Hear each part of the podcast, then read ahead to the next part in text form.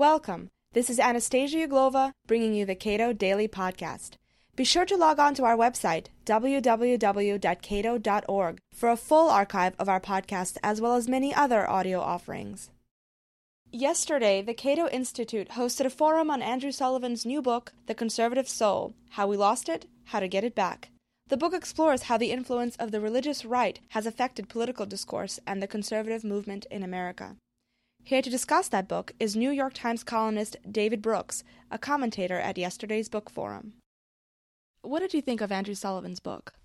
I guess I thought it was a strong book, the way all of Andrew's stuff is.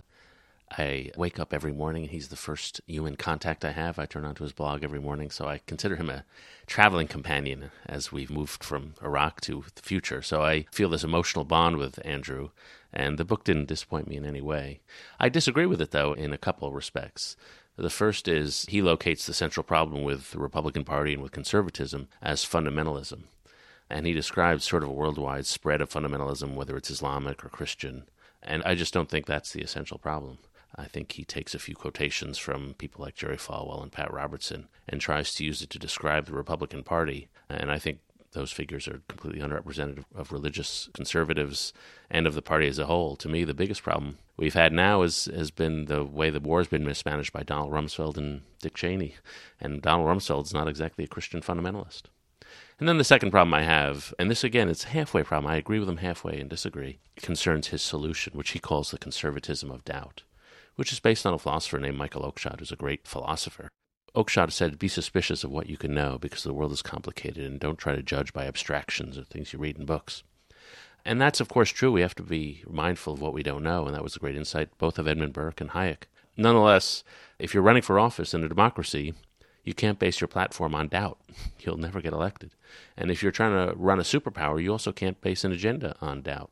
If you're going to get involved in politics, you have to be aggressive. You have to stand for certain things. You have to be confident, even more confident than you may be inwardly.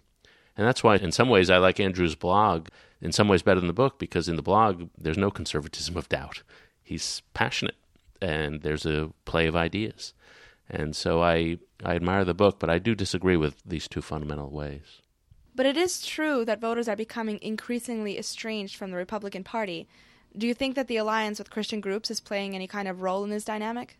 Well, I guess I'd say a couple things. The voters certainly are becoming disillusioned with the Republican Party, and that's for a number of reasons. One, they've lost their principles. I think they've lost an agenda. They have no agenda for the future. And it has to do with a, whole number of reasons. Number one is Iraq. Number two is the pork barrel spending. Number three is just the corruptions of power. I do not, on the other hand, believe it has to do with the fact that the party has become more evangelical, if you want to put it that way as the party has become more evangelical, it's become more successful. I'm not an evangelical Christian. I disagree with them on many issues, including gay marriage and abortion. Nonetheless, without the religious conservatives, this would be a small minority party. So the idea that one can simply say they're taking over the party and this is terrible for the party, politically, it's simply just not true. In his book, Andrew Sullivan writes, I quote, Conservatism has become such a large and sprawling complex of ideas that no one has a monopoly on the term anymore. Do you think conservatism is too bloated for itself, that the bonds that form the coalition are too superficial to last? I regard it as an exodus movement. You know, it started in the wilderness in the 1940s when there were just like three conservatives in the world William Buckley, Milton Friedman, a few people at the Mont Pelerin Society. And then it grew and grew and grew through Goldwater, through Reagan, through Gingrich, and it kept growing. And as it grew, it became a majority coalition. And the thing about majority coalitions is they're filled with self contradictory groups when I first came to Washington in the 1980s, I used to go to these parties at Grover Norquist's house, and there were all sorts of conservatives there, all friends, all dancing to the same music. That doesn't happen anymore. We barely talk to one another. And that's a product of feuds and of money and power coming in. It's also a product just it's become a big movement, and there is no one thing called conservatism in the one sense, that's politically healthy. The problem is that intellectually it's become much less interesting. And I think the daring ideas and the big books that conservatives really use to attack liberalism have petered out. And some of the big enemies have been slain the high tax rates, some of the overregulation, communism. But there hasn't been an intelligent discussion of the second generation of ideas like globalization and things like that. So I think the movement is running out of steam. Do I think it's going to fracture? Not necessarily, in part because political partisanship is really powerful And it's in everybody's interest, whether you're free market or evangelical, to sort of hang together. I think feuding the way majority coalitions do, they will hang together. I do not. I never believe in this split between libertarianism and social conservatism.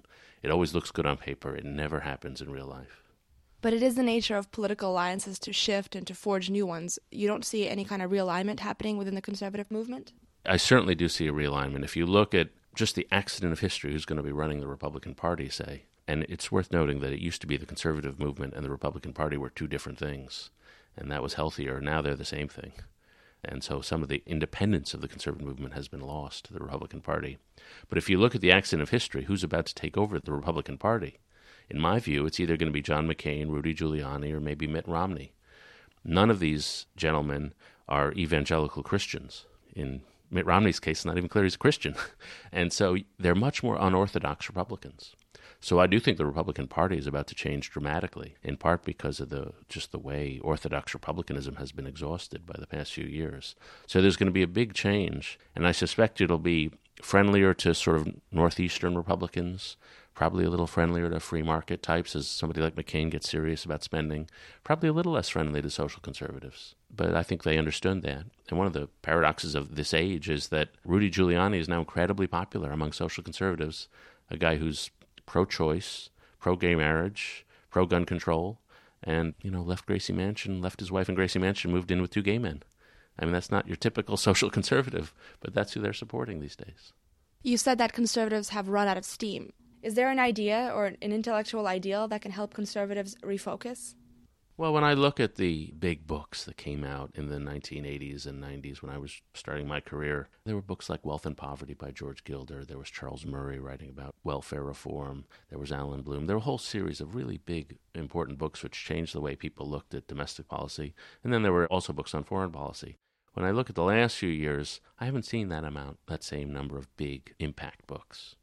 And I think that's because blogs have taken up a lot of people's energy, politics has taken up people's energy, and defeating liberalism, which was the big enterprise of the 70s and 80s, has been accomplished. And therefore, those books don't exist. And the New Order problems are things having to do with inequality, global trade, and the effects of globalization, Islamic extremism. And frankly, there hasn't been as much intellectual vibrancy on those issues. But you don't think Andrews is that kind of book? Well, that's a, a good and difficult question. I think Andrew has a big following. Whether it is a conservative following anymore is a, is a question to me. Andrews stands for what he calls the conservatism of doubt, which is a conservatism which, to me, is not primarily based on religious values, though he would say he's a deeply religious person. But to me, and most problematically, it's not based on American values.